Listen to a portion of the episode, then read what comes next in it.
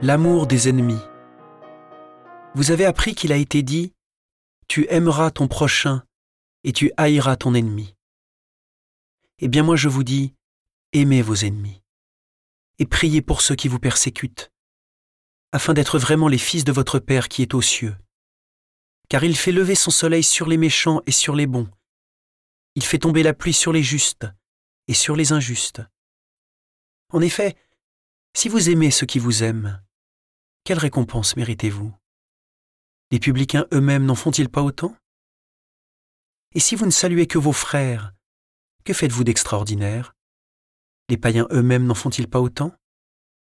Vous donc, vous serez parfaits comme votre Père céleste est parfait.